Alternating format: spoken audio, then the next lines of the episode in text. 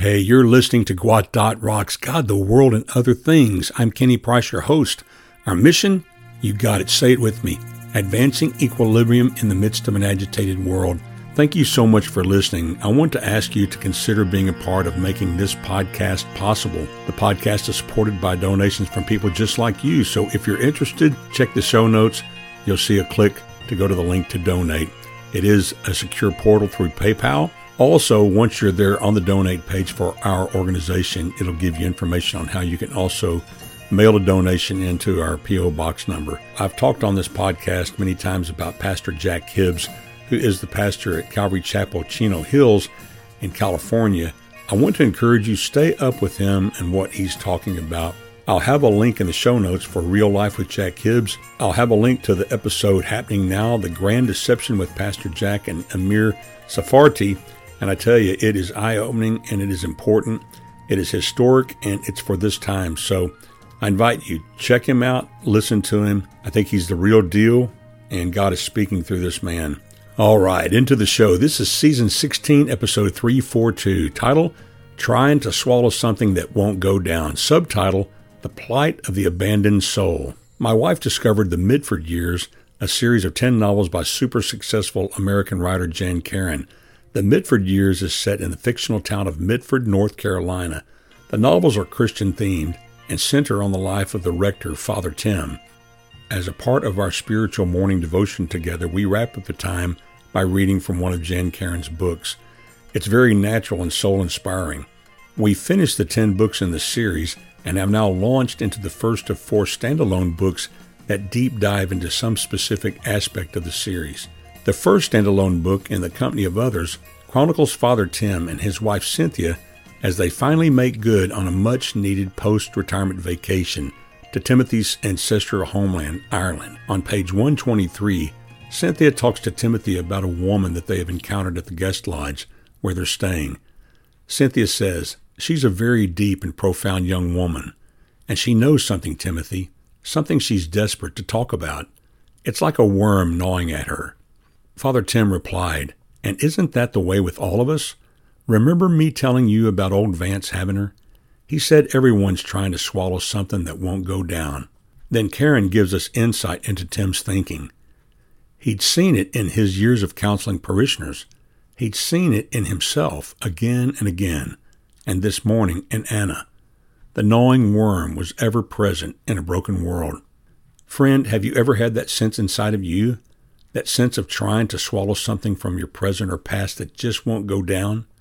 That sense like a worm is gnawing at you on the inside. I worked with a minister associate who went on a mission trip to Africa. He came back very sick. Whatever he contracted began to really disrupt his bowels. As the post trip days progressed, he became increasingly sick. He went to the doctor, they ran a bunch of tests, and nothing. His eyes began to have a hollow, noticeably black ring around them. He was really suffering with no relief. Finally, in an act of desperation, he went to a holistic healer. She was not a witch or a Wiccan. She was just someone who practiced natural remedies for health maladies. In one visit, she diagnosed him with tapeworms. She said that he had one large one and a bunch of small ones. She prescribed wormwood to him. Common wormwood, Artemisia absinthium, is a perennial herb used in the alcoholic beverages absinthe, and vermouth. The alcoholic beverage absinthe was in vogue in the late 1800s among the enclave of Impressionist artists and post Impressionists like Van Gogh. The bitter tasting plant has been used for centuries for medicinal purposes to reduce pain and swelling and to treat digestive problems like intestinal worms and skin infections.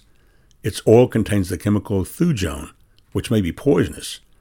My friend took the wormwood and it did its job, and a few days later he passed the dead tapeworms and was healed. He was a real victim of worms gnawing on him. When life circumstances come at you like that, and you're striving to deal with something that just isn't working out right, something you just can't swallow down, my friend, many times we feel that we are left within that moment the sense of an abandoned soul. When we enter that state, that sense of the abandoned soul, we'll seek the numbing of a hurtful past or present. A major part of my personal makeup is my burden and concern for hurting people. That is why the past few podcasts have dealt with the problem of alcohol and its ineffectiveness to address the pain, depression, and anxiety that life throws at you.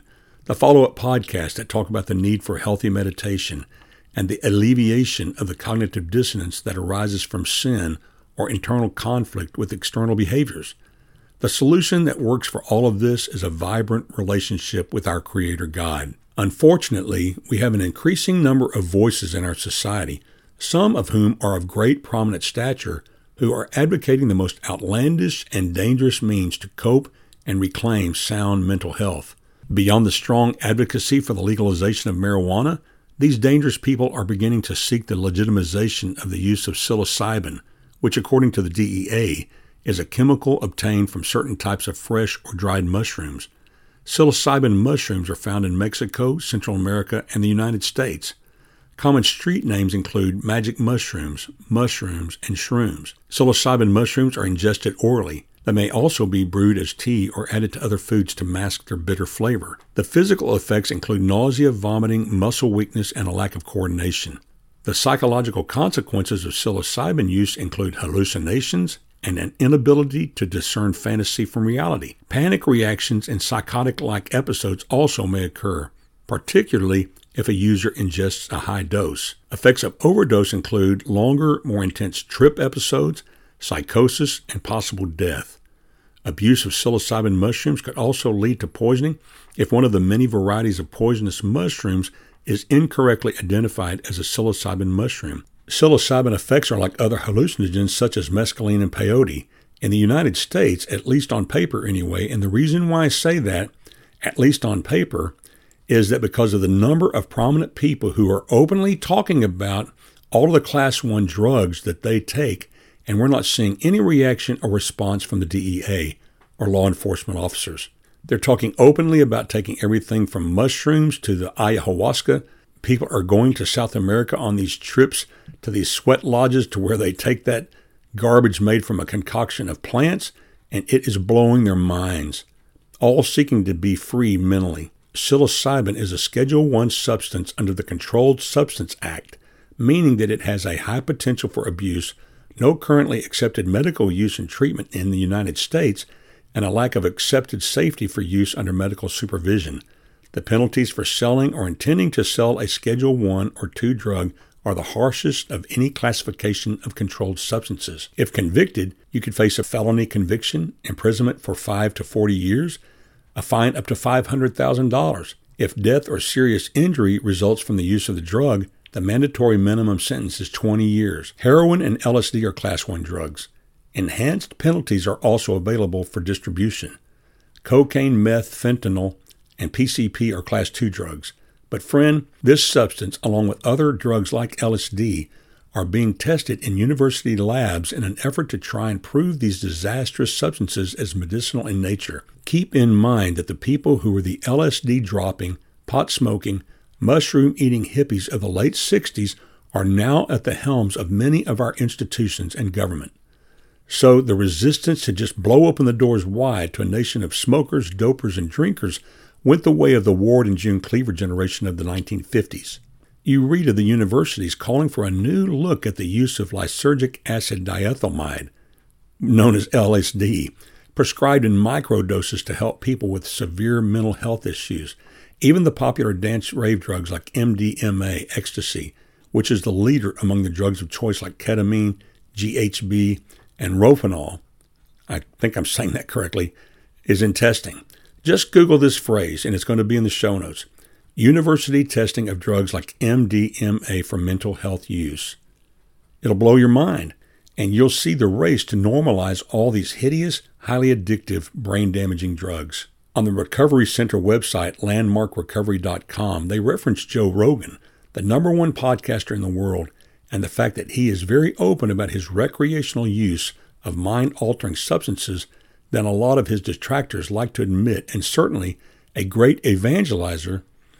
On the Recovery Center website, landmarkrecovery.com, they reference Joe Rogan, the number one podcaster in the world, and the fact that he is very open about his recreational use of mind altering substances than a lot of his detractors like to admit, and certainly a great evangelizer for the use of psychedelics, But despite Rogan's enthusiasm for new therapeutically psychedelic experiences, he's forgotten to slap a warning label on his psychotropic endorsements.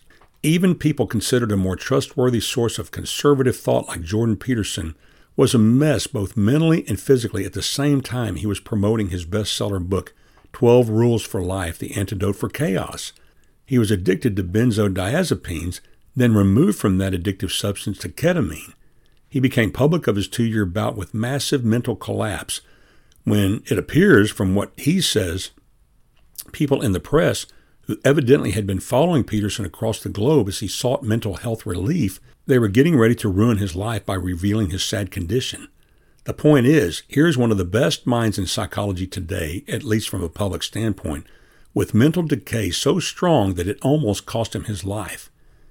If a super informed, educated, psychologically trained clinician can't figure it out, folks, this lets you know how overwhelming it can become for any of us, even if we know Jesus Christ as our Lord and Savior. Friend, make no mistake about it, Jesus is the answer for every mental health assault, the life swill that we just can't swallow, and damage from a hurtful past that gnaws at us from the inside out. Satan is using the very real collapse of our culture, our country, and our world to assault people and take them down the rabbit hole of addiction, mind control, and a permanent sense of an abandoned soul. My friend, what a blight. What a cancer that has come to our nation, all under the guise of helping someone in mental need. The result is like giving a loaded handgun to a severely suicidal person. You just wouldn't do it. This podcast is a call for repentance and restraint to all who are in a tailspin mentally, from whatever the cause. These are hard times, and many people are desperate and looking for mental relief from the pressures of life that assault their minds. There is a massive amount of Bible verses, my friend, to read and absorb that can inform your mind of the cure and freedom that God offers to you right now, free of charge. If you don't have the Holy Bible app, which is available for all smartphones, I encourage you to download it and use it to connect with the specific Bible verses that will give you the hope you need to change and to look to Jesus for the solutions of the gnawing sensation of an abandoned soul. The link for the app will be in the show notes. And with that, my friend, I bid you peace.